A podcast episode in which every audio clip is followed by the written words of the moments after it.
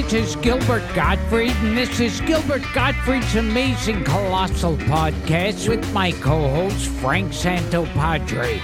Well, it's my favorite time of year again, and Frank and I are hosting a special Halloween double feature this year by welcoming back two guests and two of the most original, inventive, audacious filmmakers of their generation.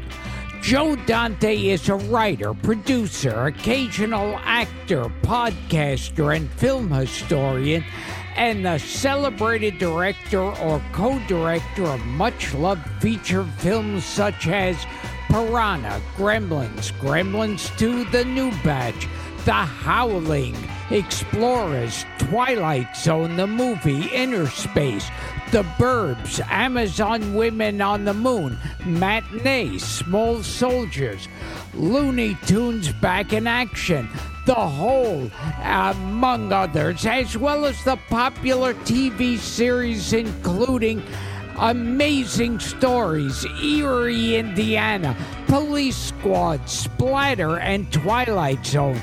He's also one of the world's leading authorities on world cinema and motion picture history, and one of the founders of the wonderful, all consuming website Trailers from Hell, as well as the co host of the wildly entertaining podcast, The Movies That Made Me, featuring guests like Martin Short, Edgar Wright, William Friedkin, and even his old boss, Roger Corman.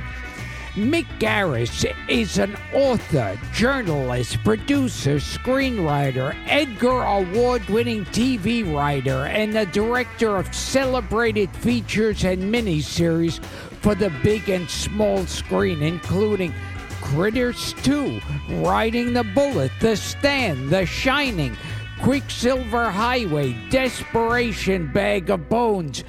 Nightmare Cinema, Psycho 4 The Beginning, as well as Stephen King's first original screenplay, Sleepwalkers.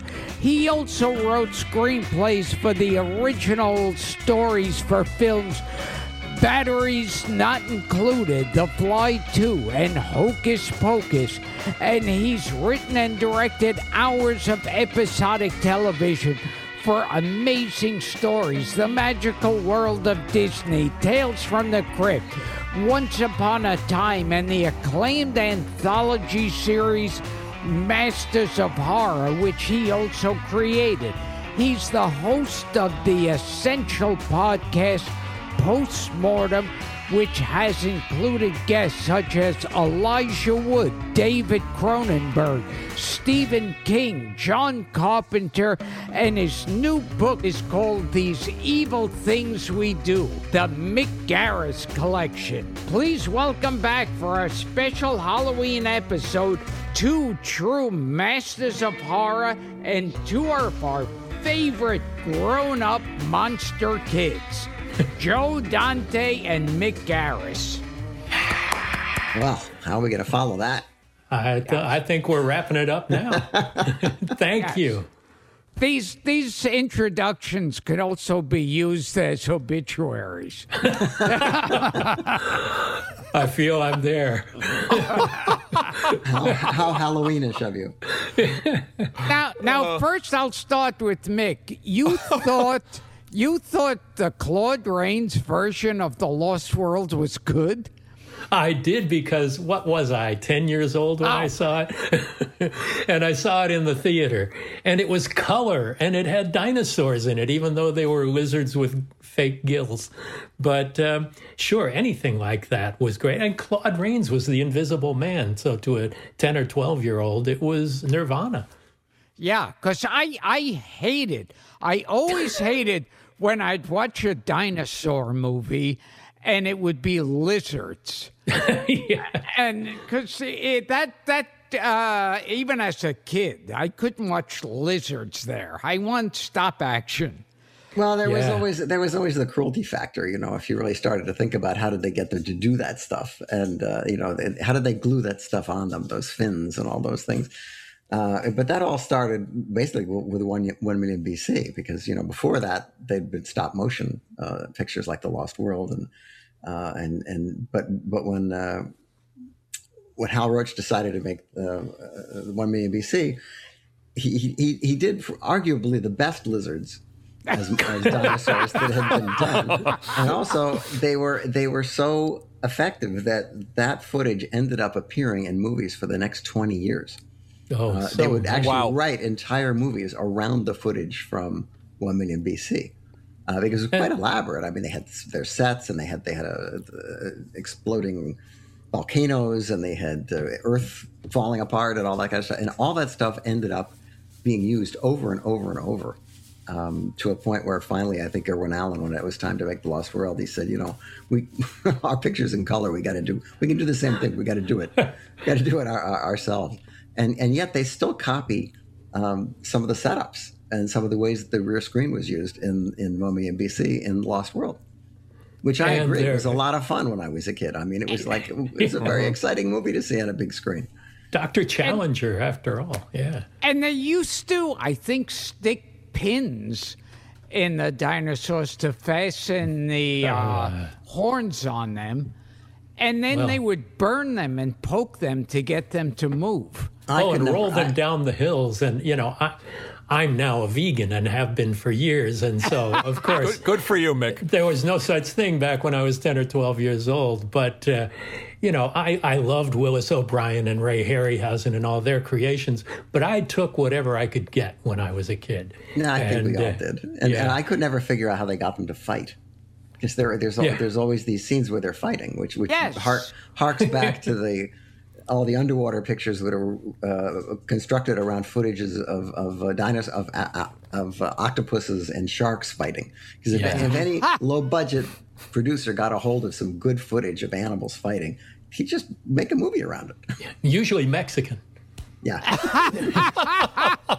and, and, also in the uh, Universal Frankenstein pictures, it was constantly scenes from previous films that would pop up. Like when Glenn Strange in House of Dracula is in the fire, we see uh, Lon Chaney uh, face being burned and uh, and Boris Karloff being hit by the giant thing, and and it was just old scenes from previous Frankenstein. But that was when they were, you know, cutting the budgets, and these were, they were the, show, the series was on its last legs. But when those pictures were sold to television, you know, they were all sold out of order.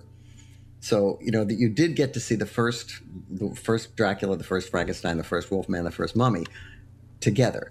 But then after that, the sequels, the, the guys who were programming this stuff had no idea what order these pictures were made in.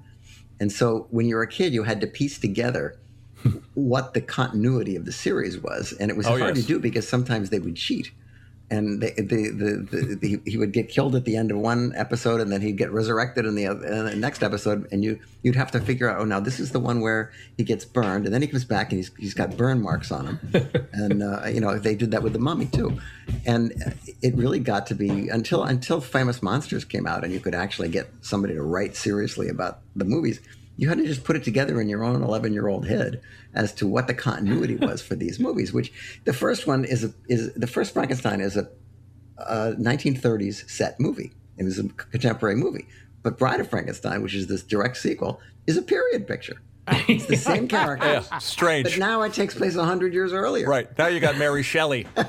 yeah. prologue. Exactly. Gil, Gil, Gil, tell Joe and Mick the, the thing you bit used to do in your act about the Frankenstein oh, castle. Oh, yes, I, I used to uh, grab the, I go to the mic and go, ah, uh, no, don't touch that lever. It'll blow up the castle. I had it put it years ago when we built the castle. I, the guy said, "You want a lever to blow it up?" I said, "Sure."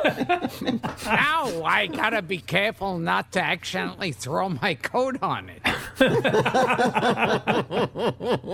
but you know, the Frankenstein and Wolfman and Dracula pictures, they gave up on. In at least in Bride of Frankenstein, he was burnt and his clothes were torn up.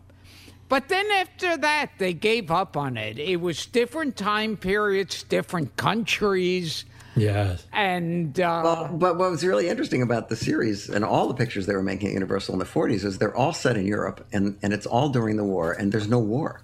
It's, yeah. it's, all, it's all in Vasaria, this strange land where there's there's no no no effort to to worry about the Nazis or anything like that. The only picture from the 40s, monster picture that I can remember that um, addressed the war was Return of the Vampire, which actually mm-hmm. uh, it takes place in a uh, in a bombed out graveyard during the war.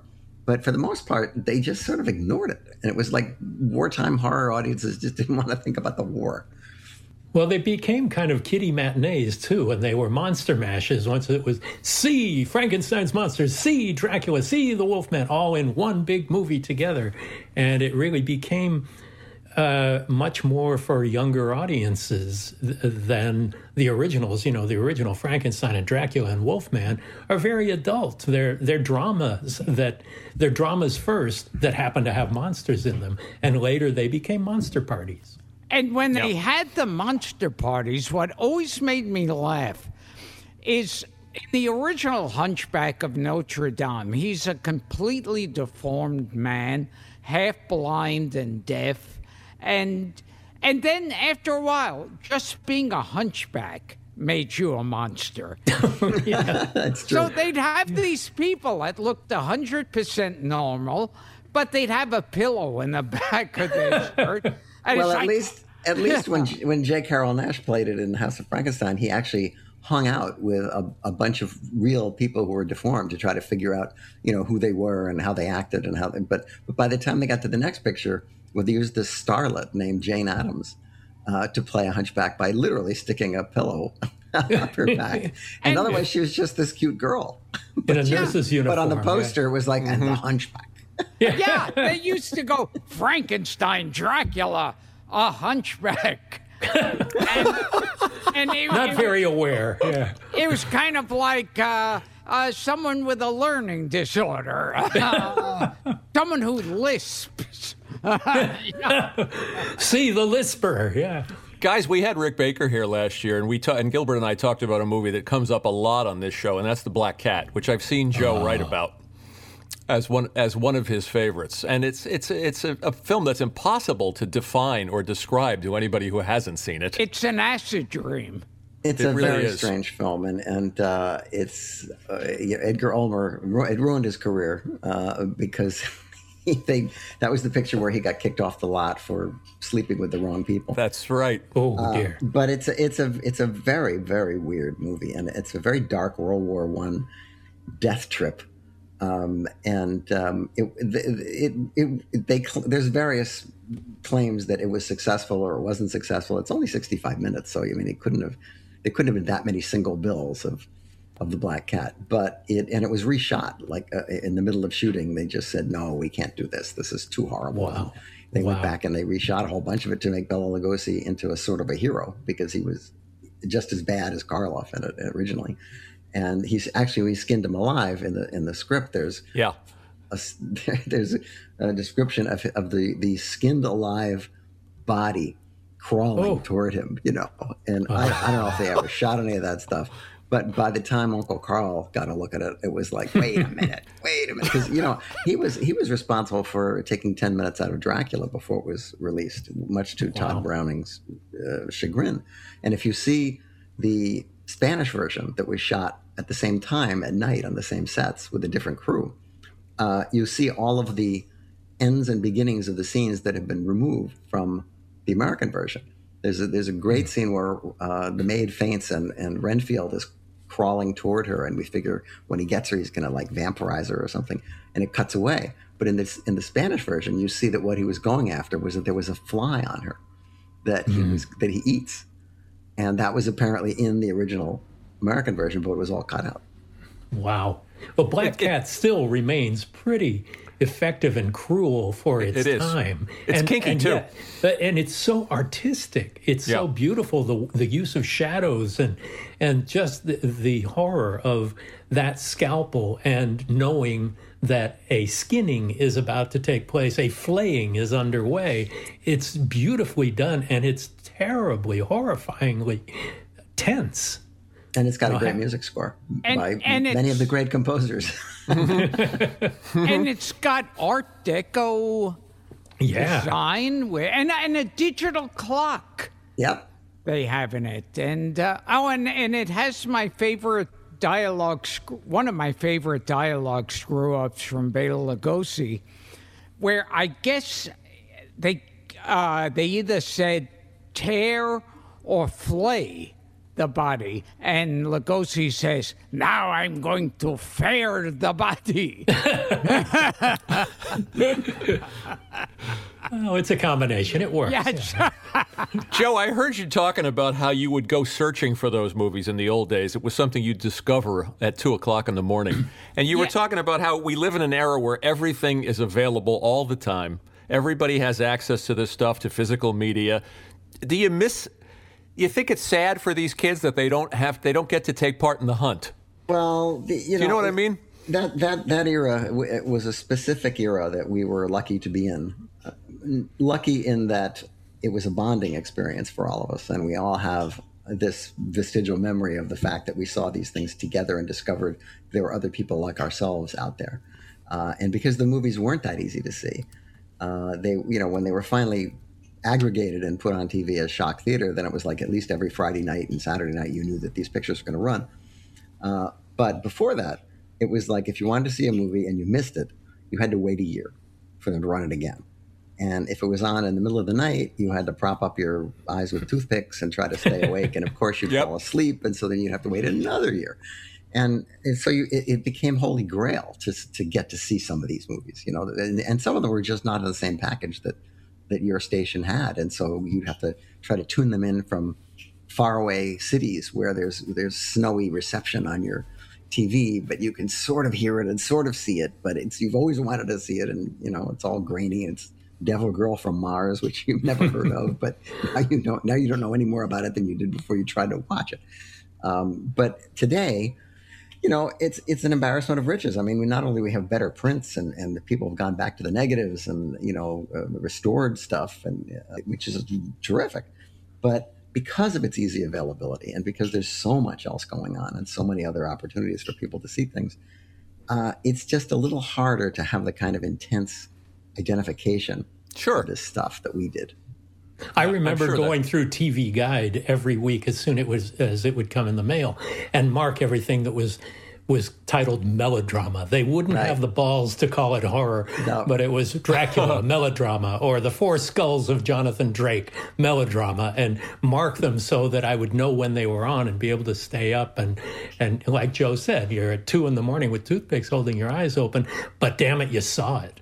And you could notch it on your belt. Yeah. Well, Yeah. I, I, one of my worst moments as a kid was I knew there was an episode of Route 66, Owlet's, hmm. Owlet's Wing and Lizard's Tail, I think it was called. And I knew it had Boris Karloff, Lon Chaney Jr., and Peter Lorre. And I would check the reruns of Route 66 every day to see if they. And the one day I didn't check, that's the day they showed it. damn. Damn. And you had to wait another year, as Joe was saying. Yeah. Oh, I waited many years. It wasn't a good episode, but still. Uh, but Yeah, they were yeah. in it. Or Boris Yeah. Karloff, they Boris in. Karloff in, in The Girl from Uncle. I remember that one. Yes, too. Sure. that I Well, but the whole deal was he put on the monster makeup again for the first time in you know since forever. Uh, Yeah. and and it was it, it's it's a it's a cute episode. I mean, it's it's very insubstantial. It, it was shot in Chicago at some because they the thing about Route 66 is they used to go out and actually shoot it on Route 66 and in different locations. That was one of the things that was fun about it. Uh, and they they got a hold of this uh, hotel or, or or something, and they it had a ballroom in it. And they I guess they said there was going to be a convention of some sort, uh, and the, the the boys got together to prove that they could still scare girls or something like that. yes, you know. yes. I mean, it's, it's, it's pretty silly, but they're but they're they seem to be having a good time, and that's all it really needed to have. Gilbert, when you watch it today, does it live up to your childhood expectations? Couldn't Uh, possibly. No, no, the Route No. 66, I mean, I'm sure I would have loved it back then Right. to see the three of them together. But now it, it's kind of, uh, yeah, I don't know. It just doesn't work. You know, we, we never go to questions this early in the show, but since we're talking about Universal horror films, uh, Perry Shields, a fan, says, in Mick's and Joe's opinion, what are their two? Uh, what are the two most underrated Universal horror pictures? Go ahead, Joe. Underrated. I know Well, you there's like the old some, Dark some House, of them are Joe. underrated because they're not good. I mean, you know, there's not a lot of people lining up to see She Wolf of London. Um, I would say Night Monster is one of them. Okay. Because, uh, it's got Bela in a red herring role that was all too common for him. Uh, but it's it's a it's it's got a lot of creepy moments and a lot of scary cricket stop chirping kind of things going through the misty moors. Uh, and so that's that's that's one that I always thought was uh, a, a little better than than usual. Um, the other, uh, if you get to the, they changed so much in the 40s because they became B pictures, and then they and, and so the whole assembly line kicked in, and they kept. You know, obviously they were, but they're very slickly made. I mean, they're, they're studio pictures, even even the ones that are very cheap. They don't look cheap. I mean, they look like you know regular movies. They're just using other people's sets uh, and they had good good DPs then, and the music is usually good. It's usually the same music, but it's always good. Um, I don't know. Maybe um, I've always had a, a, a, uh guilty pleasure feeling about Captive Wild Woman, Captive which is- Wild Woman. which is built around footage from a Clyde Beatty movie called The Big Cage, which Universal made like ten years earlier. And Mil- they hired Milburn Stone because he sort of looked a little like Clyde Beatty, kind of, not really, but from the back he did. Uh, and so they could use all these lion taming scenes uh, that um, were kind of extraneous to the plot. It just that it happened to be taking place in a circus, and John Carradine turns this ape into this ape girl. Uh, and uh, she was popular enough to merit two sequels, which is kind of remarkable. The second sequel is almost entirely stock footage from from from both of the first two movies, and like a, a bunch of scenes with Evelyn Ankers and, and some other people sitting around in a in a in an office talking about what happened in the previous movie. It's really not very good. But the the third one is uh, is a Captive Wild Woman with Otto Kruger, and that that one is a little bit better. What about you, Mick? Well, uh, mine aren't as obscure, but I love The Raven. You know, once Uh-huh. again, it was it was Yeah. Karloff and Lugosi together, and then what was the radio dramas that they they turned Oh, into in, movies? but inner night, sanctum. Inner, inner Sanctum. Inner Sanctum, Inner yeah, and and Night Key was an Inner Sanctum mystery that I really no, enjoyed no, as a no. kid. Sadly, no, it Night, was. Night Key was the one where Karloff plays an inventor and invents a burglar alarm. That's right. That's right. It wasn't an inner sanctum, but No. I liked it. It was not your typical Karloff performance, but it was something I really enjoyed even as a kid. And I haven't seen it since I was a kid, but I always loved it, and nobody else heard of it except Joe. Um, so I would never. uh, none of my That's peers. true of a lot of things. That's for sure. But none of my peers were into the genre and any of that stuff. So I was very much an onanistic child when it comes to that genre. But um, so I just thought it was a great Karloff performance that was kind of unheralded. This is when he was in kindly inventor mode, which he did Exactly. Oh, occasionally. yes, yes. Yeah, yeah. He invented a burglar alarm. He did that in, in Boogie. The Bo- Boogeyman will get you. Also, he was a Oh. kindly There, inventor. there was a weird movie uh, with Bela Lugosi called Invisible Ghost. And the plot of it is that Bela Lugosi and his wife were in a car. They got into a crash, and the wife actually lived, but the care the caretakers of the house, to out of sympathy for Lugosi, keep his wife in the basement and take care of her, but they don't tell him that she's alive. and so when she pops up occasionally, he Yeah. gets all freaked out because he thinks she's so a ghost. Driving him out of his mind. And they're doing it in a nice, considerate way, which makes no fucking sense. It's a monogram picture. You can't expect it to Yeah. make sense. So both you guys started out doing a little deep research into your into your lives and your childhoods, and Gilbert shares this with you guys. You were you were all aspiring cartoonists. That's true. Yeah, that is true. Yeah, my father had studied art in art school here in Los Angeles and never was able to make his living at it, but he was a very talented artist and had all the training and everything and, and did some really great comic strips that never were published. Um, and he had a deal to do a book for King Features, uh, a graphic novel, it would be called today. But um, he had a nervous breakdown raising four kids, working two jobs, and doing this cartooning at night, and never was able to do that. And I inherited some of his artistic ability without the training, but I thought I would make cartoons for my living.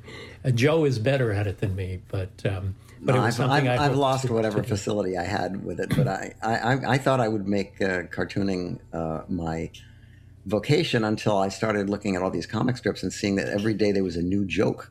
Uh, that there was a new gag. I would have a gag a day, and I thought I can't do a gag a day. I'm like I could do a gag a week. So I would I would do my own cart. I would do my own comic books with my own cast. I had my own revolving cast of characters and stuff like that. Uh, and then I just sort of devolved into uh, what, trying to get to art school, and they said oh, cartooning wasn't an art, so I, I had to take you know, something that was similar, and it turned out to be film because the storyboards are like comic books. And What was Shoebox Theater, Joe?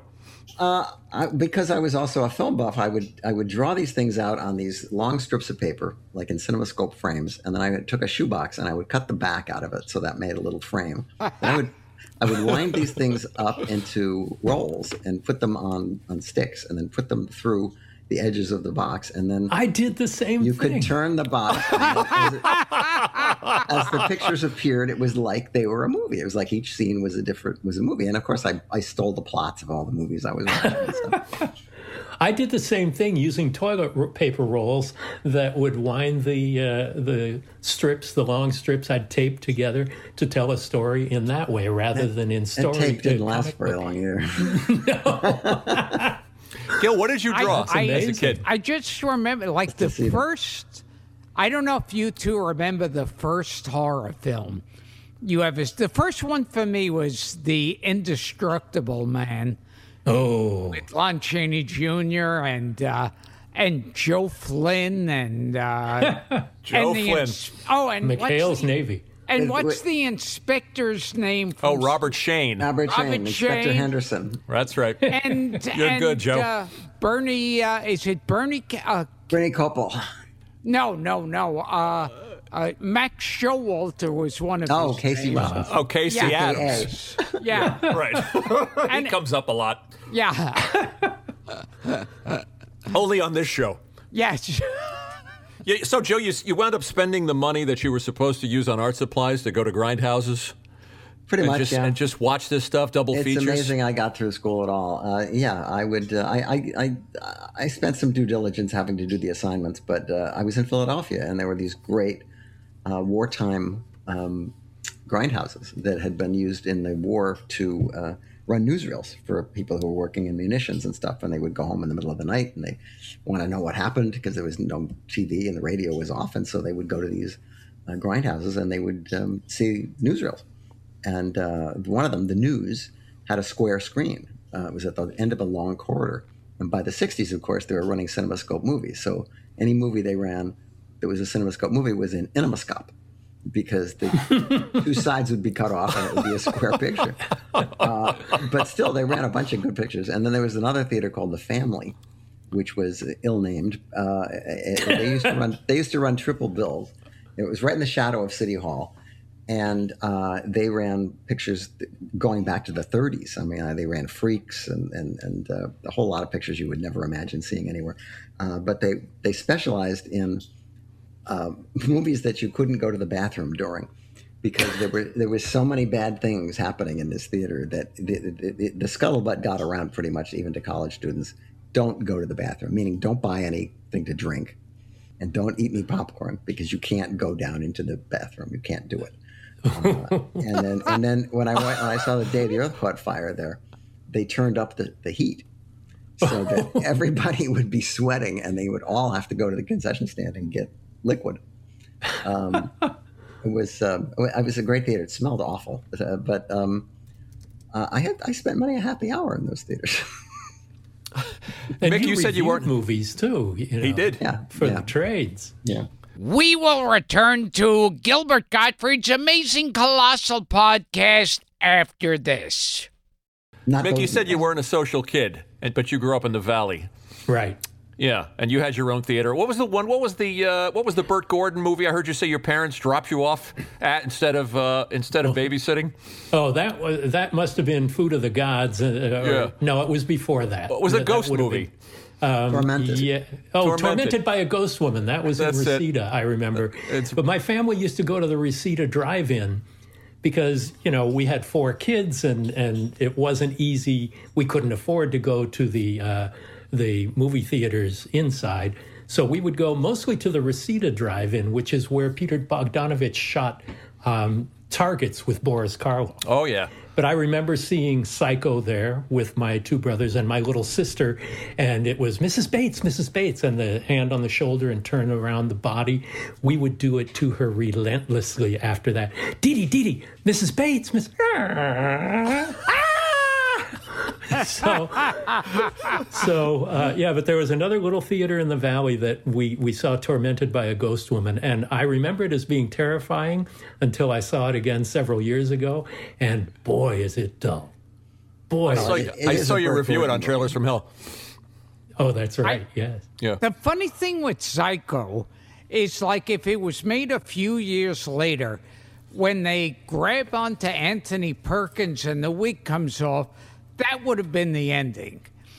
and instead, it ends. It's horrifying. It's exciting. And then it goes to Simon Oakland going, okay, uh, what his problem was, was he had yeah, but you got to remember that was a very outre uh, ending for 1960. I mean, they didn't talk about stuff like that. I mean, and and, No. and, and and that whole spiel is is aimed at saying, well, he's not really a transvestite. He's real, and, and it's all psychological and stuff. And it, besides, it still leads to that great payoff of him Yeah. sitting there and saying he wouldn't hurt a fly.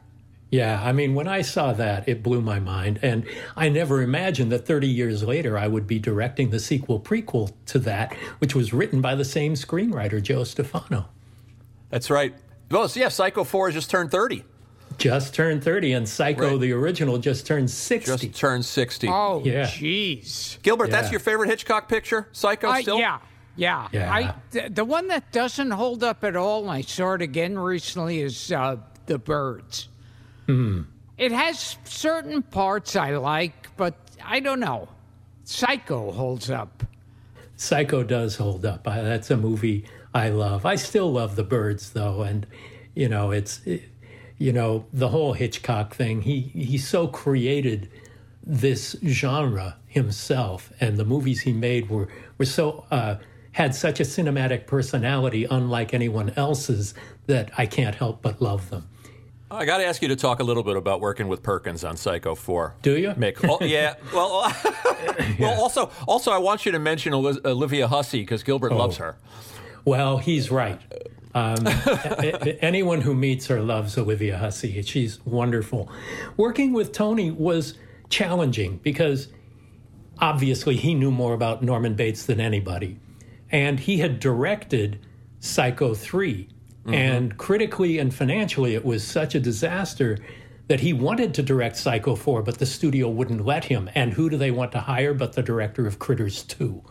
The only feature film to my credit at that time. When he hadn't seen Now- Fuzz Bucket. That's right. That would have clinched the deal. yeah, we don't want him.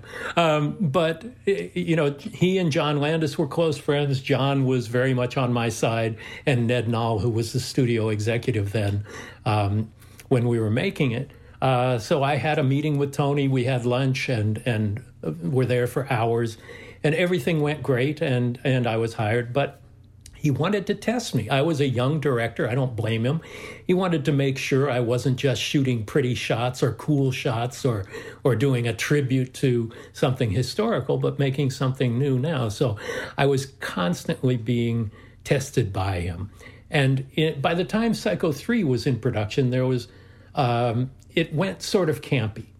And so I would have these discussions with Tony and very carefully say things, you know, very supportive, but saying, you know, I want to kind of avoid any kind of camp in this. It stopped him in his tracks and it was camp. What do you mean by camp? And literally a 45 minute conversation about the definition of camp. Wow. And yeah, there was one scene that is kind of indicative of it. and the fact is, he was right. He did know this character better than anybody else, but I was the only one who could see it from the outside in rather than the inside out, and how it related to the scenes he wasn't in, and how things had happened before and after those scenes. But we're setting up a scene, and we'd gone over every page of the script together, every single page of it, uh, before we started. And we're setting up a scene where um, he's calling in to a talk show to CCH Pounder and there, he gets furious with her, and he's in a kitchen, and he takes a uh, butcher knife and slams it into the butcher board there in a moment of pique. And so we're setting it up and we're rehearsing it, and then it's time for him to do that. And he says, So, Mick, this butcher knife, don't you think it's really hackneyed and hoary and been done to death and this and that? And of course, we'd gone over it numerous times. And just on and on for about five minutes about what a terrible idea it was. And I said, you know, why don't we step off the set? Because by then we'd taken about 40 minutes of talking about it while the, the crew is standing around waiting to do their work, waiting. And finally, we walked off the set and talked about, came up with something together. I had a suggestion that worked where he gets furious and kind of snaps an apple in half. And he really liked that. And that replaced the butcher in the butcher board. But it was a long process and I was constantly being tested. But validation came when we showed it to him at the Hitchcock Theater at Universal when it was done. He went on and on about how it was his favorite sequel and uh, including Better Than His and all of that. And so, well, that's was, a nice outcome. It was a great outcome. It was embarrassing, but it was nice that at least that happened. So uh, you know, it was it was worth it, and he was great to work with because I learned a lot. I'd never worked with a movie star, especially not a legend like he was, um, and I learned a lot about how you a- work with different actors and how you learn to accommodate and encourage and and develop um, trust together.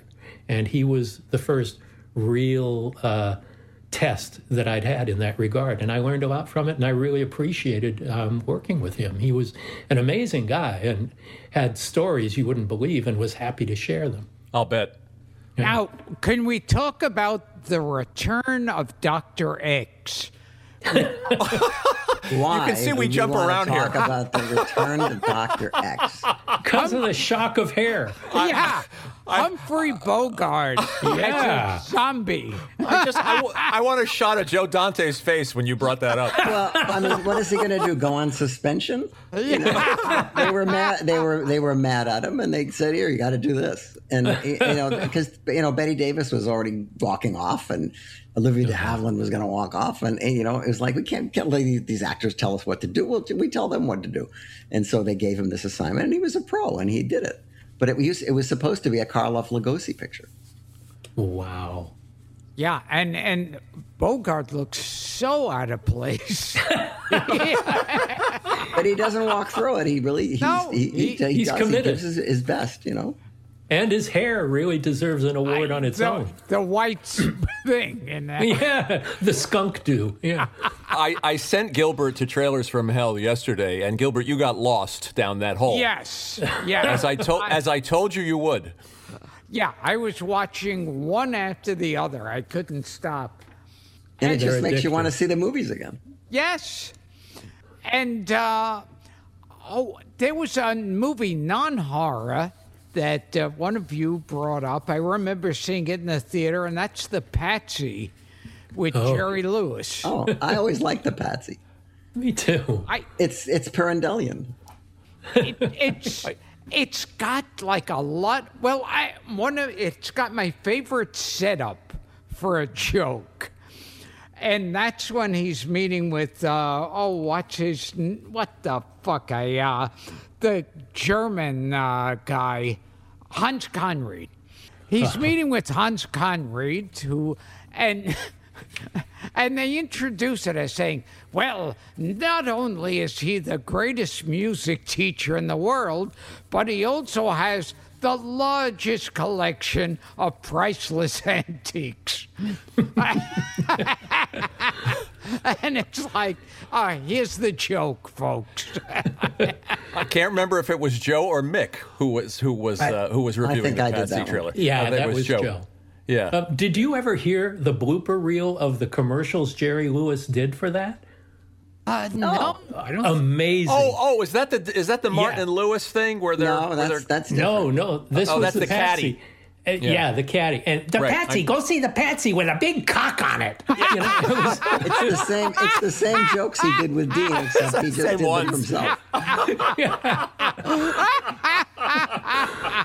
Some really great choices there, though. I wrote some of them down. Uh, Joe's talking about Ghost of Frankenstein, which is near dear to our heart. And I told Joe we had Janet Ann Gallo here a couple of Oh, years wow. ago. Gilbert, son of Dracula, and Gilbert, tell Joe and Mick what uh, the middle name that you almost gave your son. I wanted uh, our son was gonna have a middle name that my wife said should has to be an A. And I wanted to name him Alucard, the middle name. so it'd be Max Alucard Gottfried. But for some reason, she didn't go for that. My favorite band used Alucard as the name of their music publishing company, Alucard Music. What was the band? Gentle Giant. Oh, that's cool. Yeah. Here, here's some other ones. Mick, you talked about Karloff and Black Sabbath, which which we love. Uh, a couple of castle pictures. Mick, you talked about House of uh, House on Haunted Hill. Oh, sure, yeah. How do you guys feel about the Tingler?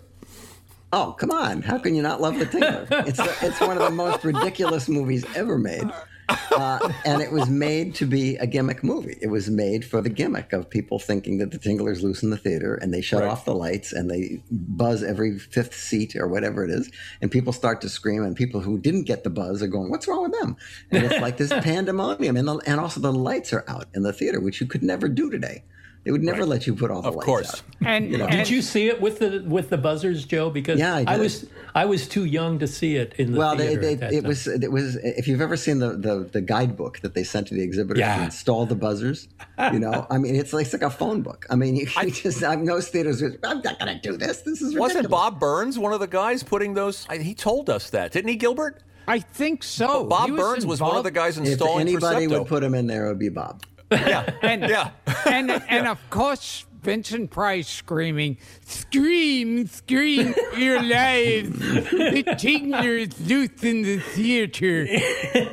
And and then it ends after he's they're all screaming and he's saying "Scream for your lives" and they're going hysterical. He goes, "We now return to the movie." I got to meet him once when I was in college, and You met Vincent had- Price? Yeah, he had put Yeah. together um, this movie that was basically him telling four Poe stories, reading four, four Poe stories, and it was a pilot for a series that obviously was just too cheap to ever make it to the air. But he came to the local TV station, and I was in college, and I heard he was going to be there, and and my grandmother knew him when he was buying art for Sears. He was a, a, a major uh, connoisseur of art, and I don't know how that goes hand in hand with Sears, but we'll figure that I out. remember that. But he he was so gracious and so kind and so polite Tall. and He's so sweet tall. and very tall, very tall. He he towered over me, and I was six feet. So Joe, you met him too, didn't you? I, I met him. I met him at uh, a f- what, twice. A friend of mine named uh, Mark Goldblatt did a picture called Dead Heat, which is one of Price's last pictures.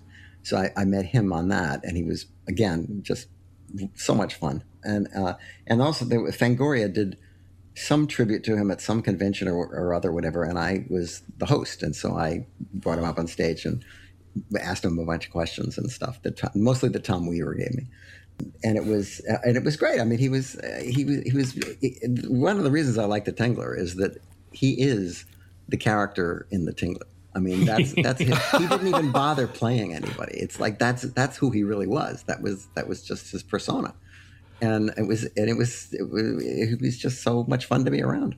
And I met him twice. The first time was on Alan Thicke's show, Thicke of the Night.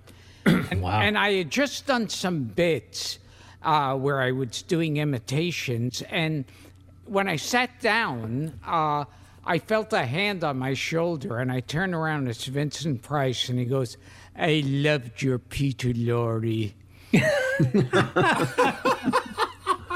and, and then a couple of years later, I ran into him at some horror award show, and I said, "Look, you probably don't remember this, but we met on Thicke of the Night." And he goes, "Oh yes, that was a terrible show." Mick, well, I want to talk. I want to talk about matinee and and uh, and and Joe's wonderful matinee, uh, the tri- uh, Yeah. tribute to well Castle. But, but why do you love uh, House on Haunted Hill so much in Emergo? Well, Did you see it in Emergo, by the way?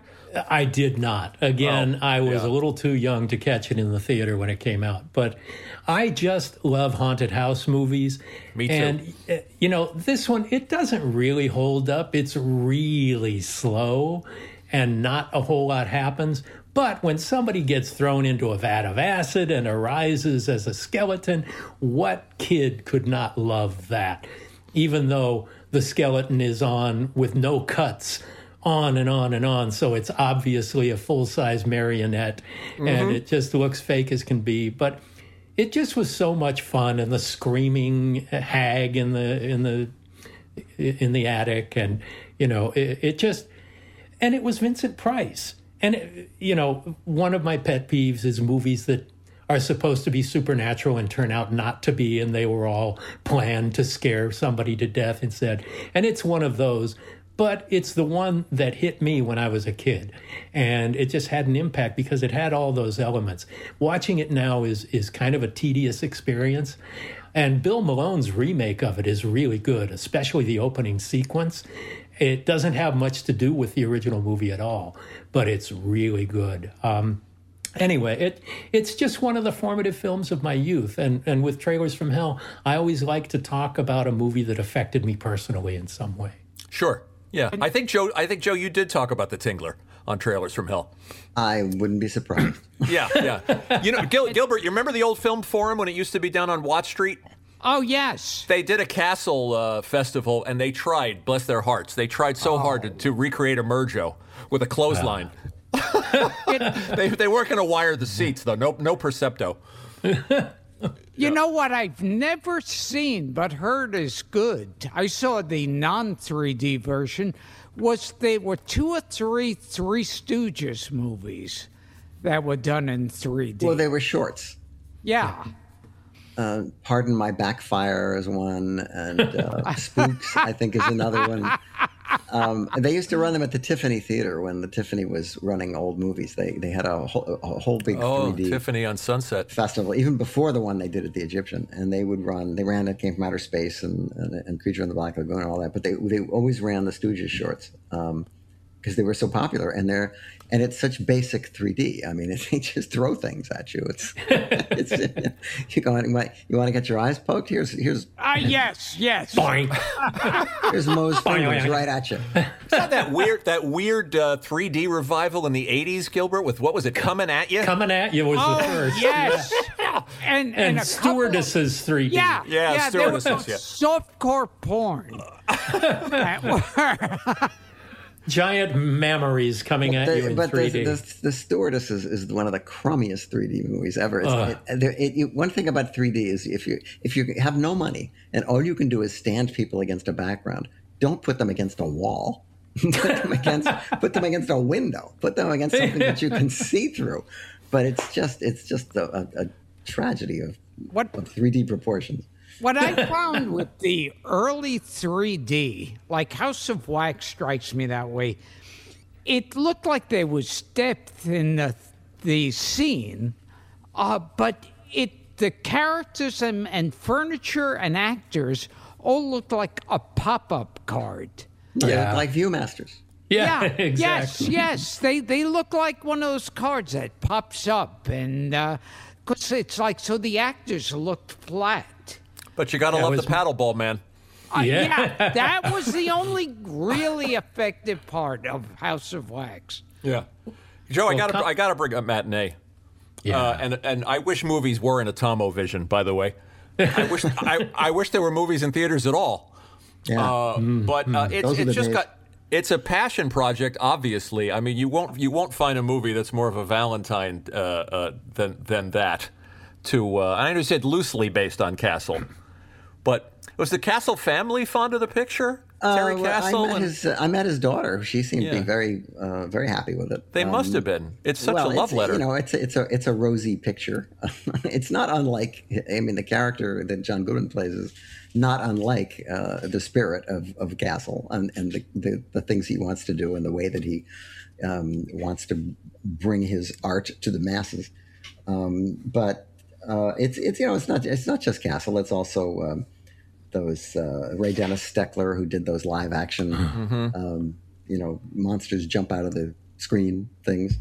Uh, and uh, you know, there's a little bit of Corman in there, and um, and and we cheat because you know he's making a giant bug movie, and by 1962 they really hadn't we'd stopped making giant bug movies, but we we just took buy the it? license. Yeah, why it's, not? it's got a lot going for it. It's got a Jerry Goldsmith score. It's got Dick Miller. It's got William Schallert. It's got Jesse White, for Christ's sake. It's, No, it's, it was it was a nice movie, and we almost didn't get to make it because uh, the money ran out when we were shooting in Florida, and uh, Universal came in and saved the day, and uh, picked up the movie. But of course, then they sold it like it was a Universal picture, which meant that it had to open in a zillion theaters all in one day.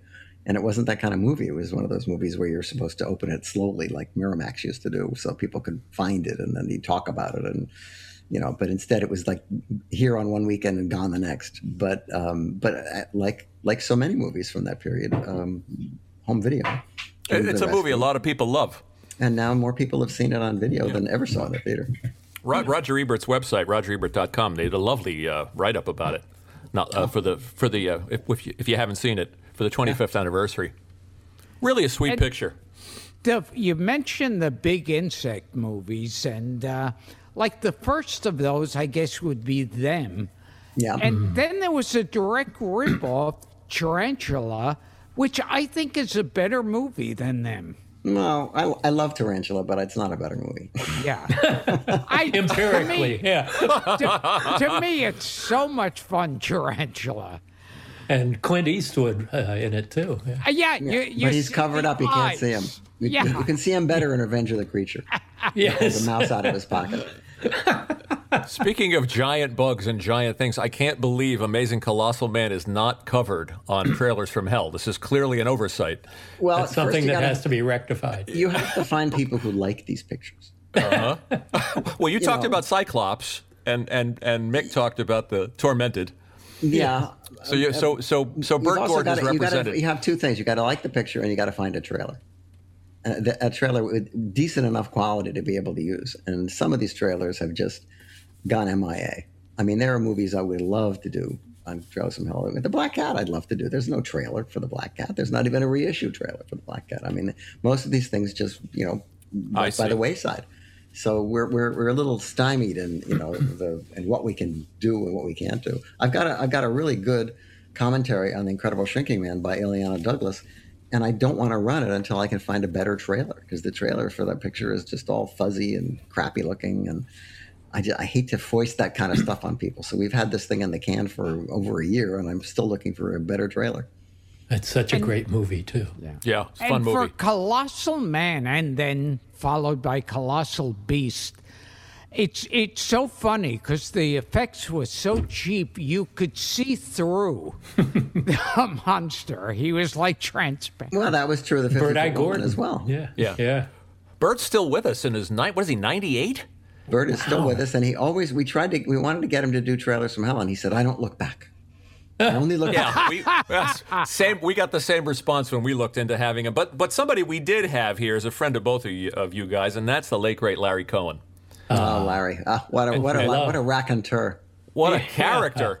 Oh, complete. So what- Yeah, what can I you- can I tell you uh, my favorite and the ultimate Larry Cohen story? Please do. Um, the director Bill Malone and I were very good friends with Larry. I'd known him for decades, and uh, we knew it was close. The end was near, and we both wanted to see him at his home. I talked to him on the phone. He invited us over. His daughter had us come up to his room. We went into his room. He's up on one elbow, waves to us, says, Goodbye, goodbye, and then collapses and then starts to giggle. He was fucking with us.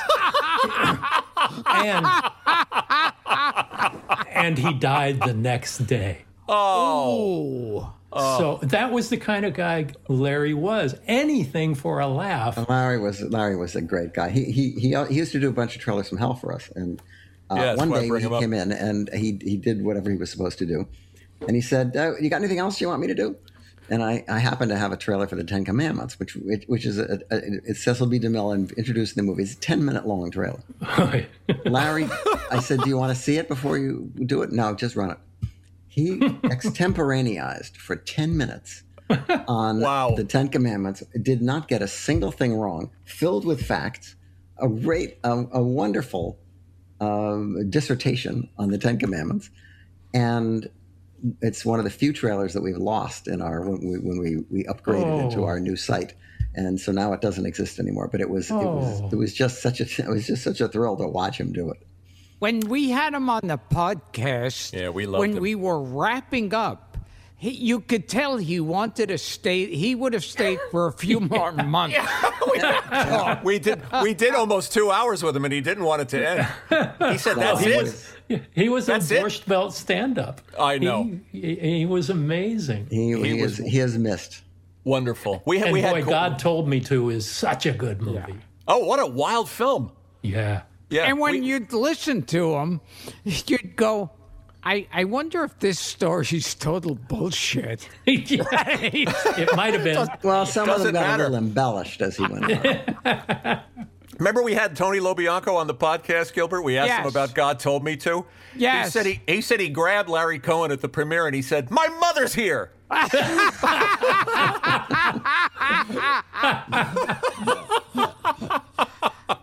And there was that uh, that movie it did um, House, not House of Wax, uh, the other Wax one. With what's his name? Why do I forget his name? When Mystery of the the Wax one with Museum? what's his name? Oh yeah. yeah, Yeah, that the, one. The guy, the guy we've had him on the podcast, the king of uh, of the cheap. Uh, Roger Corman.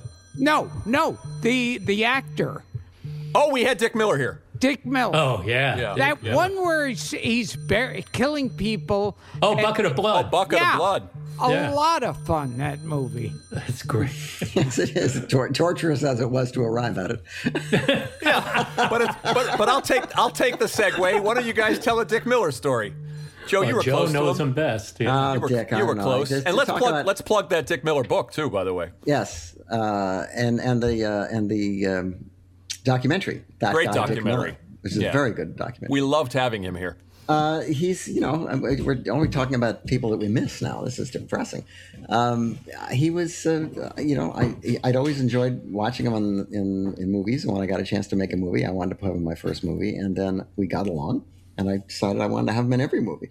And so, for the most part, I was able to every every script I would read, I would read for two reasons. One is, am I going to do it? And two, is there a part for him? And sometimes it'd be a big part, sometimes it'd be a little part. But he was that kind of actor. You know, he could just it didn't it didn't matter. Oh, yeah. And he Yeah. always made an impression. I mean, he's he's in the Terminator for like I think two minutes, if that. And it's and it's a, it's one of the best scenes in the movie. Um, he never let you down, and that's why it was I guess doubly unfortunate that when he went to see Pulp Fiction, uh, to the premiere of Pulp Fiction, Yeah. which he was in, uh, Quentin turned to him and said, "Hey, what are you doing here?" Because nobody had Oh. remind nobody had told him that he wasn't in the movie anymore. Oh. Yeah. That's what Is there happens a- when you're like a character actor, you know. And- Is there a story? he- Go, go ahead, Gil. No, I was saying he, I saw the scene. They showed it on something. And it was a scene with him and Harvey Keitel, which was Mm-hmm. great to see the two of them together. When you're it's- doing I think it's research- an extra on, on DVD. When you're doing research for a show like this, as you guys both know, because you have your own podcasts, you know some shows are more fun to research than than others. And doing it, doing the Dick Miller research, you know, even finding stuff like the ventriloquist bit that was cut from Amazon Women on the Moon, Joe, that you oh. that you that Yeah. you shot, where you get stuck with the French dummy, He, he's great in that. or or or his scenes in The Howling, where he just Yeah. he's a terrific actor. Yeah, that's why he's know- in my movies. I just enjoyed watching him, and he wasn't Yeah. in enough people, enough of other people's movies. And then when I started using him, he was in other people's movies. So And Al- and always then good. he he told us a story. He was doing a picture that was so low budget. It was a western. So he actually shoots himself because he's a cowboy firing a woman. gun. Oh, it's Yes. Apache woman. And Yes. then, as an Indian, he falls over dead. That's meta. That's that's called meta. We will return to Gilbert Gottfried's amazing colossal podcast, but first, a word from our sponsor. Mick, tell us something about working with one of Gilbert's favorite character actors in mind, Charles Durning. Oh, God. Charlie was the best. He would come onto the set. I've worked with him twice in Desperation on a miniseries called The Judge. And he, he played the judge. And he would come on the set singing and dancing and happy. And, you know, it- we would sing together in a, in a duet. I would be the tenor to his also tenor. And he brought up everybody. He made everybody, and he was there. He had studied, he knew everybody else's parts as well as his own. And just one of the happiest men I've ever known in my life and could turn on a dime and he, if there was something some kind of change you felt was necessary for the for the scene you were going to do he was there for you he i never saw him complain in my life he was just the kindest and really good you know. Yeah, Uh, could do anything. in desperation it got very emotional his part. And he was attacked by a cougar in that. And i don't mean an eager middle-aged woman but uh, but we actually had a mountain lion on the set. And of course he didn't battle with the mountain lion but he did with the fake mountain lion head and arms and everything. But he's rolling around the floor and struggling with this stuffed beast. And he just was so game for everything. And it, it was going to be a happy day if charlie was going to be on the set. One of our favorites. He had such an interesting life, too, because, oh yeah bataan yeah. Yeah, World War II hero, and then he was a dance instructor and a prize fighter. and a great dancer but do you know the bataan story No. He was in the Battle of Bataan on the shore, and he was stabbed in the neck. He's got a he had a big scar on his oh. neck from that happened, and he had to lie still, motionless, under piles of dead bodies to keep from being slaughtered. That was how he got out of it. He he uh, maintained a death-like stillness under piles of corpses at that time, and that's how he survived Bataan. Well, we understood he didn't like talking about it very much. He didn't like talking about his war experiences. No, he did talk about that with me uh, when we were shooting, and it was uh, astonishing and horrifying. And you could tell he still felt it very, very deeply. But he was a really wonderful guy and greatly missed. We're talking about all these people we really miss. How old are we? Wait a minute. Well, It's a Halloween episode. It's got to be a lot of dead. we're in, we're in, a, we're a nostalgia show. We'll bring them back. Yeah. Here's a question from from a fan, uh, Marty Richardson, for both of you. Uh, what are each of your favorite Hammer films, and why? And James Roman wants to add to that. Would you please talk Gilbert out of his dislike for Hammer films? well, G- Gilbert Gilbert is not alone. My friend Tom Weaver, uh, who is a, a big horror movie buff, uh, does not like the Hammer films either. He's a Universal guy, uh, but um, I think that's kind of short sighted, personally. Um, I mean, th- th- one of the reasons that we still have a genre is because it was revitalized by these guys in the '50s, and uh, you, you- the, the, the the the success of those pictures led directly to the Poe pictures, and to a lot of stuff that happened in the '60s. Um, and they were just a little small company that managed to have a couple of hits, and they realized, well, we, maybe we should capitalize on this, and let's find some people who know how to do it and like this kind of stuff. Uh, I saw Curse of Frankenstein when it came out, and it gave me nightmares. I saw Horror of Dracula when it came out, and it gave me nightmares. And I'm, I'm old enough to have seen them when they were new. And believe me, the impact Wow. was amazing. I mean, these pictures were not like anything else you had seen. And this was pre all the old Universals going to television. So these were the first Frankenstein and Dracula pictures I had seen Oh, um, and they made an indelible impression. Um, and my, my favorite horror, uh, Hammer films, uh, uh, oddly enough, are not are not those pictures. I, I, I like the uh, uh, the Quatermass pictures. Uh, the two Quatermass pictures I think are great, and um, a picture that Joseph Losey made called "These Are the Damned," which is a Yeah. science fiction picture, which I think is a great underrated movie. Uh, but they made a, they made a, a lot of movies, and a surprising number of them were really good. And uh, obviously, they benefit from the fact that they had this really good acting pool. of really good people who could do Shakespeare and then could also do Bram Stoker if they wanted. Mm-hmm. The, the, technical quality in the book movies is really good, even though they're cheap. Um, and I just, I think it's, uh, they, that, they didn't give them the Queen's Award for industry for nothing. Yeah. There you go, the Gilbert. Nanny? You've been you've been schooled. Yes, the nanny. Oh, the nanny also. Yeah. The nanny is a Hammer film, but it's also yeah. Great. The nanny is one of my favorites. It mm-hmm. is never thought of or talked about as a Hammer film because it doesn't have Peter Cushing or or uh, Christopher Lee in it.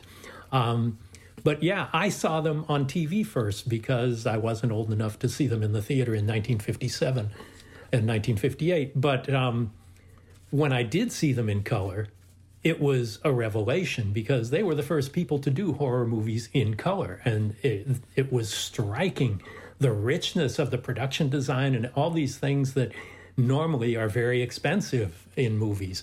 But these were films made very cheaply, all at the Bray Studios and everything. But the most underrated, maybe Horror of Dracula is my favorite, but I think The Nanny is a masterpiece.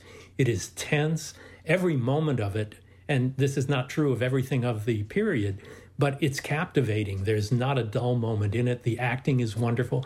And Bette Davis is so reserved in her performance at a time in her career when a lot of it was grotesque overstatement. Mm-hmm. And in this, it's very subtly played and it gets deep. And she's really committed to it and really good at it. And, and that's something, Gilbert, if you have not seen that, I cannot recommend it enough. I saw that on TV, like, but it was a thousand years ago well, you can look up you can look up my trailers from Hell commentary, and you'll learn lots of interesting things about it. Oh, and another movie because we were talking about those monster mash movies of House of, you know, House of Frankenstein, House of Dracula. the mashups, and and the one that is the biggest, better than House of Frankenstein House of Dracula, I think, is Abbott and Costello meet Frankenstein. Yeah even though it killed the the the Universal horror movies um, because eh, nobody could take them seriously anymore. I think it's fantastic, and it's the movie other than A Hard Day's Night. It's the movie I've seen most. Wow. Yeah. And oh, another film that had uh, all the actors there, so it was fun to see them, even though they were all at their worst uh, was the black sleep. I knew you were going to say that. Joe, I warned you about the black sleep. As soon as, as, soon as you said at their worst. you know, well, there's a trailer from hell about the black sleep. Basil Rathbone isn't at his worst. He's actually really good in that movie, considering the material. Uh, but but it is it's it's a it's a pretty ridiculous movie, and and and it is a kind of a throwback because at that time they weren't really making those kind of movies anymore. Uh, and I guess all these guys were happy to, you know, get the job. Uh, I, I, do remember there was a, a, lot of photos of them all going to lunch at the Tail of the Cock restaurant, uh, which used to be on, on La Cienega as part of some publicity thing. And they were all in makeup. so when, they got, when they got dumped off in front of the place, people must have been screaming and running up the street. You name another podcast that's going to ask you about the black sleep, Joe. I can't think of a this, single this, one. This is the one. I want to talk about horror anthologies too, because we talked the last time you were here, Mick. Yeah. Uh, you're you're sort of, as I was telling you through email, you're sort of the uh, the keeper of the flame with horror anthologies. uh, and uh, Joe was talking about the uh, the Amicus ones, the, the, the great British ones that we that we grew yeah. up on, House that Dripped yeah. Blood, and yeah. and, uh, and Torture Garden. Yeah, I guess Tales. I guess Tales. We Tales really from missed the Crypt. Tales from the Crypt. Horror and yeah. What's the one? Burgess Tales Meredith. That Witness Madness. Yeah. Oh, and in the theater, in the theater, I remember seeing Doctor Terror's House of Horrors. Oh yeah, that was the first one. Yeah, yeah. I really, I really miss them. But but Mick, you brought you brought it back uh, with with uh, with Masters of Horror. Well, it was a little different. You know, I had I had directed a couple of anthology on a couple anthology series. 1st mm-hmm. Amazing Stories and right. Tales from the Crypt and Freddy's Nightmares. But I loved anthologies because it was a different story every week. It wasn't serial. It didn't continue. It you wouldn't have to have seen every episode. But in this case, it was hour long movies. But it was also giving great filmmakers the freedom to do what they wanted the way they wanted to without interference. And so, even more than it being an anthology, it was um, I was an enabler to these filmmakers who often did not get an opportunity to make films that were really personal to themselves. Said, here's $2 million in 10 days, do it on time and on schedule. You can do whatever you want.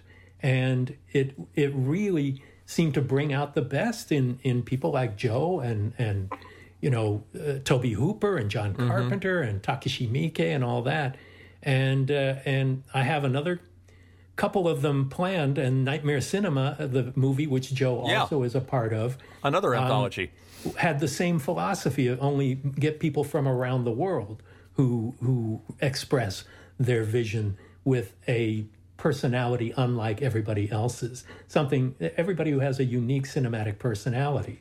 And um, I'm uh, we're working on maybe turning my my book into an anthology series as well. But um, it's just a format that I think is exciting because it offers different points of view. And, you know, when it was Tales from the Crypt, great show, but it was the boobs and blood show. Mm. And they had a style and a look that was fairly consistent throughout, and it was self mocking and, you know, tongue in cheek often. But the idea of, of just going to people and and having standalone stories that they want to tell, whether they were their ideas or we brought stories to them that re- they responded to. Joe brought in both of the ones he did for Masters of Horror, and they were two of the most um, most popular. And Homecoming. Oh, yeah. I just Torino, watched Homecoming last night. It's wild. Oh, at the at the Torino Film Festival in Tor- Torino, Italy. Which is not a genre festival. It got a 10 minute standing ovation. I it can imagine amazing and, and timelier fantastic. than ever, I might say. Homecoming. Yeah, I agree with you. right? Don't you think, that Joe? Kind of stuff never goes out of style. Seen face in the crowd lately? Yeah, I know what you're talking about, but a great Ann Coulter parody. And, yeah. and, and, a movie that's uh, just a nightmare in itself and that's Bela Lugosi meets a Brooklyn gorilla. it's a it's a Dante. It's on trailers from hell. Yes, of course. With uh, Duke Mitchell and Sammy Sammy Petrillo. Petrillo. Yes. Joe covers it. Scary, scary. How much he was a clone of Jerry Lewis. Well, he was hired by Jerry to play Baby Jerry on the Colgate Comedy Hour. Uh, and uh, then when he went off and started to do Jerry as a as a shtick, and then hired this other guy who was sort of like Dean Martin, they were not amused. And when I was a kid, I saw that picture on television under the title Boys from Brooklyn, and I thought it was a Martin and Lewis picture. he looks and sounds exactly like the young Jerry Lewis. So strange. My dad knew Duke Mitchell very well. I'm almost embarrassed wow. to admit that. Wow. yeah, just throw, just throwing it in from same part of Brooklyn. I'm uh, impressed. I, am going to tell our listeners too to check out Masters of Horror. I watched your your uh, your first season uh, uh, segment, uh, Mick uh, Chocolate. Ah. Which is totally disturbing, and I don't know how your Good. mind works and how you come up with things like that. I, you, I, will use the word unsettling. Uh, and Joe's homecoming is with with with the great Robert Picardo, who was an American treasure like Dick Miller. Yes, true. You should have him really? on the show. He's very funny. We got to have him. Website. You got I to go to his website. He does these characters. I mean, I, I, see the piano, the piano, uh, the lounge lizard that he plays on Twitter. right, but there's he's, he's, he does an Italian count that he, he does, and he's we got to uh, have him on. And in COVID, he just he plays a whole bunch of characters and interacts with himself. And I remember I I met him, and I went up to him and said. Uh, you know me, but I don't know you. Why is that, bright boy?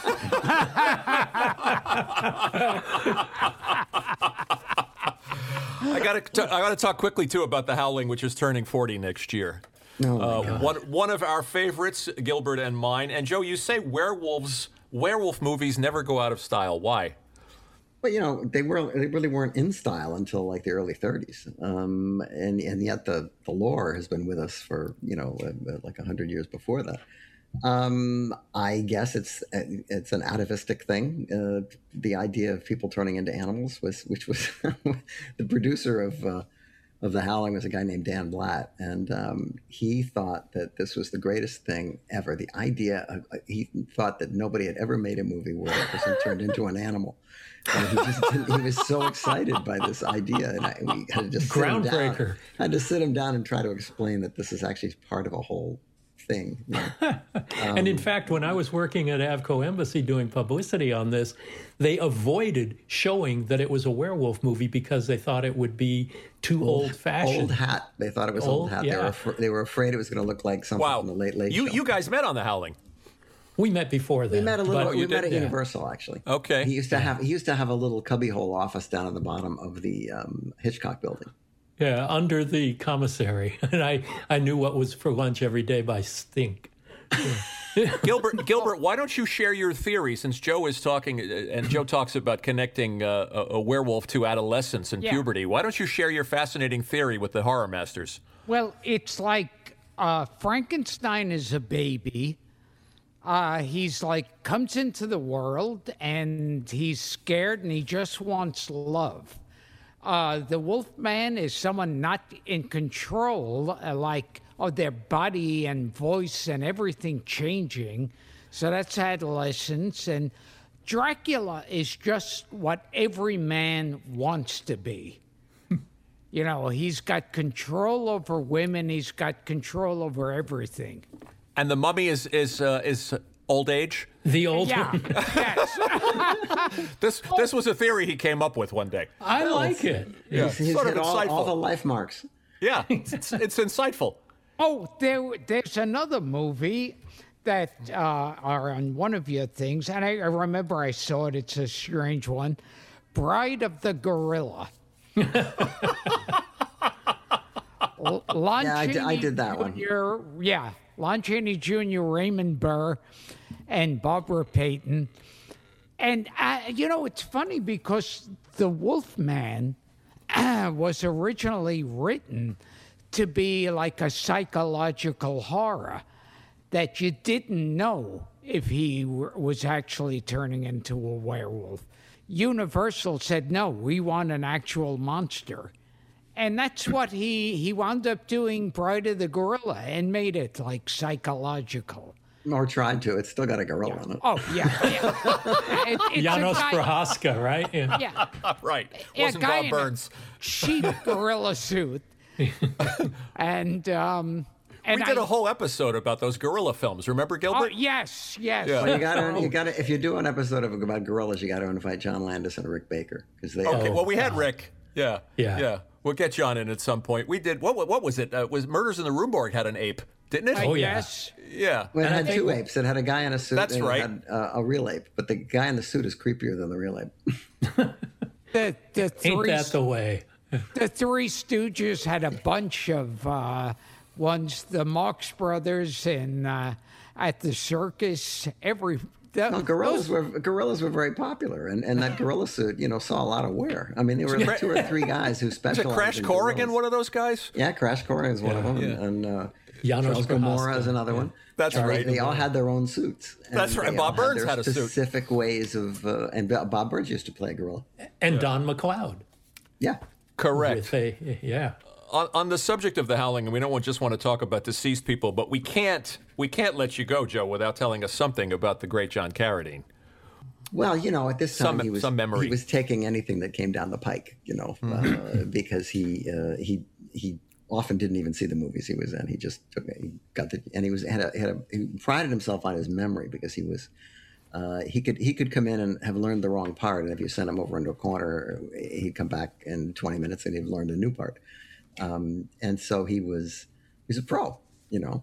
Uh, and uh, in this picture, I, I tried to get him in Piranha, but uh, to play the part that Keenan Wynn ended up playing, but um, he didn't have a high enough TVQ, which is uh, at that time you had you, Oh, couldn't, you couldn't hire people for movies that didn't have a network okay because most of the movies, if they didn't make it in theatrical, they had to make it when they sold it to a network, and that's when they would go into profit. So you had a specific set of people that you could hire, you didn't make the cut on that one. But on this one, um, I, I, I, everybody in the cast was exactly who I wanted, and uh, and he was um, he was just a total pro. Except he came to work all the time, and he would he would bring his own food because he was so used to being shortchanged on the sets of some of these crappy movies that he was doing. Wow. And he his the heat was off in his trailer for like you know three days, and he didn't tell anybody because he figured nobody would fix it anyway. Oh, Um, it Wow. was he was, but he was he was a lovely guy, and uh, I uh, I ended up doing the slates on that movie so that I could hear stories from him. uh, and he would go on while they were doing the lighting and stuff, and I'd sit there and wait, and then and then we'd be just about to do a take, and I'd I'd, I'd go uh, action, do the slate, and then I'd realize I have to do another take, or else I wouldn't hear the end of the story. My mother used to see him walk down Hollywood Boulevard rehearsing Shakespeare out to the public, just Yes. out there to nobody on Hollywood Boulevard. Wow, this was in you know the 1940s. Yep, he used to uh, yeah, Shakespearean actor. I don't think anybody has a longer IMDb page than John Carradine. No, he does. I'm I sure. mean, it's it's you know, watching The Howling last night, Joe, to prep for this, and I see these people. I see Forrest Ackerman. I see your friend. I see Slim Pickens up there. I see Dick Miller. I, I you know, I, I, I see. you saw uh, me. uh, Yes, you're re- you're the guy on the couch at the end Yeah. with the TV guide. I saw you. I screamed when I saw you. I mean, these are these are these are these are treasures. They're irreplaceable people. But here's your reward, Joe, for telling that story. Uh, Gilbert is going to do his Maria Ouspenskaya for you. Oh. the way you walk is thorny, through no fault of your own. But as the rain enters the soil, the river enters the stream. So tears go on to a predestined end. Find peace for a moment, my son. What a memory. Are you disturbed by that? Let's talk about you. Go ahead, Gil. Oh, uh, Chico's daughter uh, went to uh, what? What Maxine I- Marks. Yeah, Maxine Marks, Chico's daughter, uh, went to uh, Maria Ouspenskaya for acting lessons. and wow. I and talk about wanting a moment in history that I wish someone had filmed. Uh, she uh, Maria Ouspenskaya went out to dinner with Chico Marx. and to me, that's like, why wasn't that on camera? Should have been the cover of Photoplay. Yeah. As we wind down, I'm going to have you guys plug your podcast. But congrats are in order. Mick, you were rewarded the uh, Master of Horror Award from the Overlook Film Festival. Congratulations. And the Thank Grimm you. Fest It's an axe. Life. He usually brings it with him, but he's probably doesn't have it there. and and, and uh, he's getting up to get it. He's getting the axe. We're not a visual podcast. Ooh, that's eh, eh, oh look That's at the that. pun. I'm getting the axe. Yeah, Look at that. Is that a real axe? it is indeed a Holy chrome axe. Joe has one too. Mm-hmm. Jeez. Wow. I had to try to get mine home on an airplane, though. That was Mick, you also won the Grimmfest. Uh, you were awarded the Grimmfest Life Achievement Award. Yeah. Congratulations. Thank you. It was an amazing weekend, and it was very humbling, uh, particularly the Nightstream Axe Award, because Joe and a bunch of other filmmakers uh, I, I admire tremendously um, were there to to give their best wishes at that, and it was uh, you know kind of humbling and and exciting and forgive me the sin of pride for those awards, but it was pretty amazing. And Joe, you uh, you were recently given the Lifetime Achievement Award by the Lucca Film Festival in Italy, and yes, Chat I Film- was. It's it makes you makes you start thinking about how many years you've got left. Lifetime achievement means you're done. Yeah. and the, and the, you were honored by the uh, the Salem Horror Fest and the Chat Film Fest Lifetime Achievement Award. They just they just love me as long as I'm alive.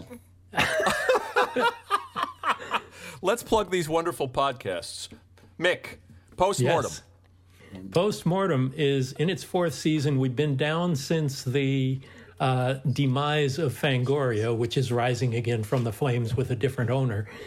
But uh, we this is an exclusive for you. We will be back Halloween week for the first time in several months. Wonderful. And uh, we have some killer people coming on, and I, I probably shouldn't say, but Patton Oswalt is among them. Whoa, we love Patton. Yeah. He's the greatest and knows this genre so well and loves it so deeply. And it was a, a great coup to get somebody unexpected for our show. Yeah, I heard Joe Dante on that podcast. He was pretty good. Yeah, we've had him on a couple of times. Once Yes, with John I'll- Landis. obviously I'll do anybody's podcast. Obviously. he did one on, on horror and politics with John Landis. That was our second show ever. Got him a lot of hate mail. Uh, only 2 I'll the only bet. two bad reviews were that one because all three of us kind of got political. Yeah, I know, and I know, I know where you guys stand. Bless your hearts. You're on the you're on the right side of things. Joe, talk about uh, the movies that made me. A wonderful show with you and Josh Olson. Uh, Josh Olson came to me and said he wanted, he thought we should do a podcast for Trailers from Hell, and I said that sounds like a lot of work, and he said, no, no, no, it's no, I, I'll do the work, I'll, I'll, I'll book it, and I'll, and I won't even tell you what it's about. You just show up every week and uh, meet the guests, and um, it will surprise you with what the topics are. And that was, a, a, a, hun- I think we just did our hundredth uh, podcast, It's a terrific show. uh, and uh, or, and we also got our millionth view, I think. Um, Wow. so it, it turned out to be much more popular than I imagined, and and it, the quality, ironically, has gone up since we stopped recording in person because now we have access to more people than there are that want to go to Burbank. yeah, that's, that's that's the double-edged sword. But you get the audio challenges of doing it at home. it's true. It is a, it is an audio challenge, but as you as you guys have have learned, um, you know there there is um, there's some merit to being able to have access to people who don't live in the same town you do. And now that this is the the the uh, the horror movie year, 2020, the year that wasn't, um, we've all got uh, a lot more people under our belt than we would if we had to drag them kicking and screaming into our uh, presence. Sure. Two, Yeah, we Yeah, we wouldn't that's how have we got Alan Arkin. We wouldn't have gotten Stephen King if we didn't do it remotely. We wouldn't have gotten Guillermo del Toro uh, for postmortem, and it really is. It's a mixed blessing, but it's mostly good in that we have access to people like Joe said that we never would have otherwise had. because people are home because they're not because they're not working. That's Yeah. right. They're not working, Yeah. and then and that gives them more time to listen to podcasts. Ironically, though, most of the time they listen to podcasts used to be in the car, and now since Right. most of them aren't going anywhere in the car, they have to just sort of sit down and you know listen to the podcast while they're vacuuming or something. You know, I hike five miles a day, so that's when I do it.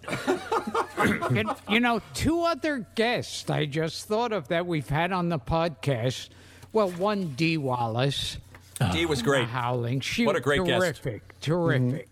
And the other one, we we we interviewed Donnie Dunagan. Oh, Yeah. right. And, Yeah, well, that and, he, the last living cast member of Son of Frankenstein. I think Yeah. it's safe to say. and he was terrific too. Well, hello. Yeah, he. That is so idiotic. Son- how how eh, what resemblance does Donnie Dunagan and Basil Rathbone? Hey, hey, listen. Ba- Basil Rathbone is playing a part they asked Peter Lorre to play. Yes. Now, is there anybody who doesn't look like Colin Clive more than Peter Lorre? Gil, you got to do a little Peter Lorre for Joe and Mick. Yeah. But no, it's you who ruined it. You with your stupid attempt to buy it. Kemidov found out how valuable it was. No wonder he had such an easy time getting it. You idiot! You blundering fathead!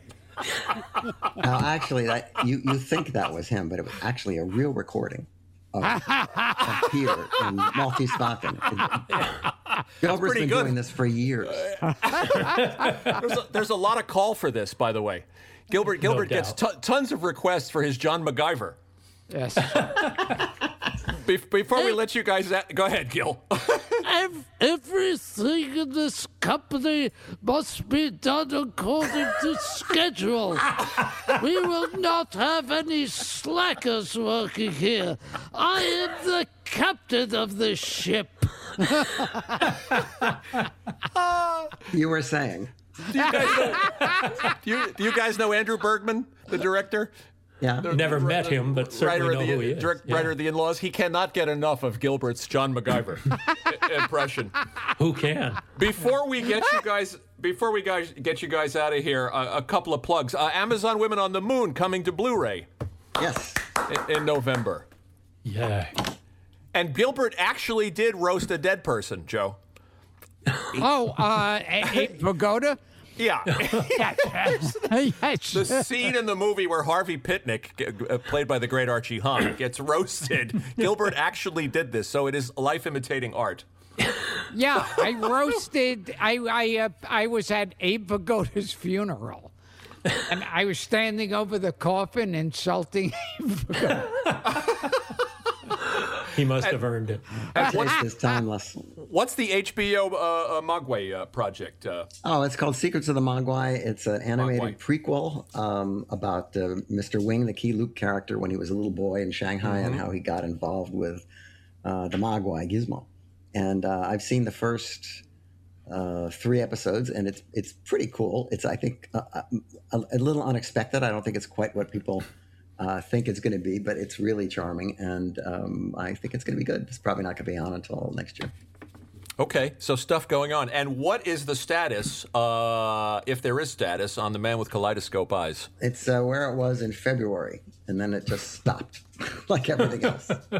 And we're Listen. hoping that once this, once this, once we get out from under this cloud, this toxic cloud, and I don't just mean the disease, uh, that we will uh, be able to uh, get back to what we were doing. All of us. Well, there's a, there's a Herman Mankiewicz movie coming out, so there there there should be a Roger Corman. no, I agree. I agree. Yeah, yeah. Mick, tell us about the book.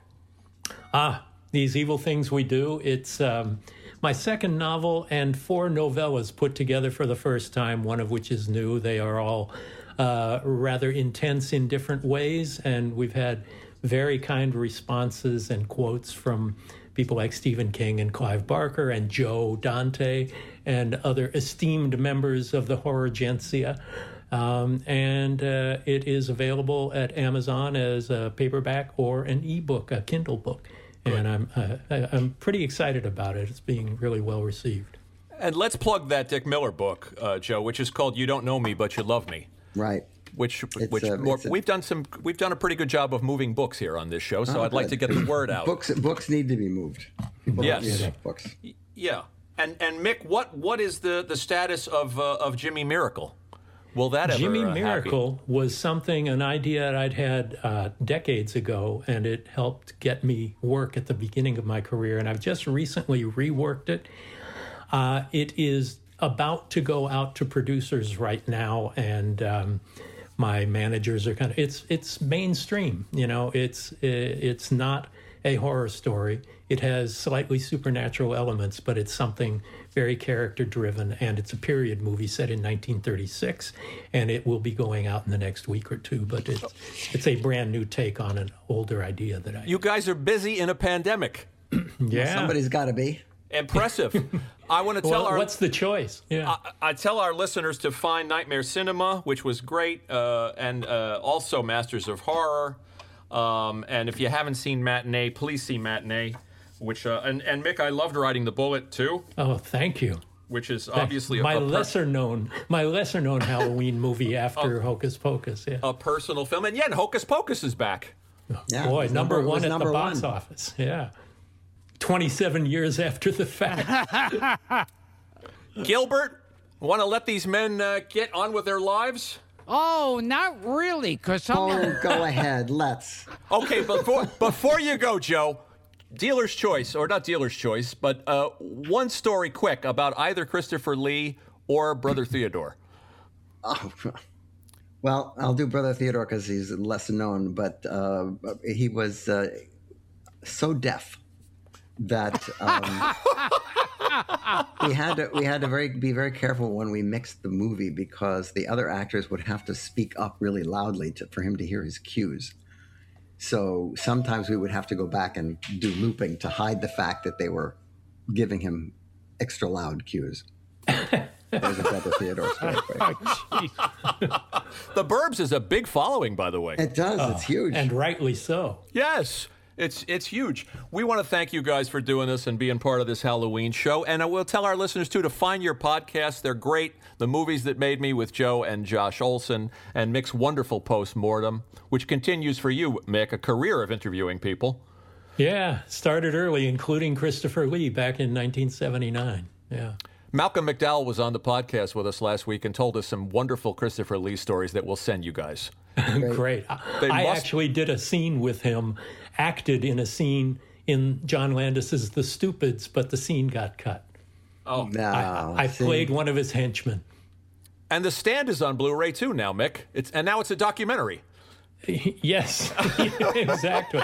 it looks better than ever. They actually went back to the negative and uh, and went and did a high def uh, transfer, and it which is great because you don't often get that with things that were cut on on video. Yeah, it was standard def video shot on 16 millimeter film, which was very uncommon at the time. But it looks better than ever, and the new version of the stand is coming out in December, so I can't wait to see that. And I actually have a cameo in it. Fantastic. You Thanks, guys are guys. everywhere. Thank you for doing this. Gilbert's going to do a sign off. And and as a monster kid, I thank you both for coming on. Cause Thanks just- for having us. Yeah, because nothing I like talking about more than old monsters. and so uh, this has been Gilbert Gottfried's amazing colossal podcast with my co-host Frank Santopadre, and we have been talking to Joe Dante and Mick Garris. A couple of monster kids. Happy Halloween, gentlemen. Thank you for doing this. You too. Uh, th- all the best. Take care. Okay. and Stay safe.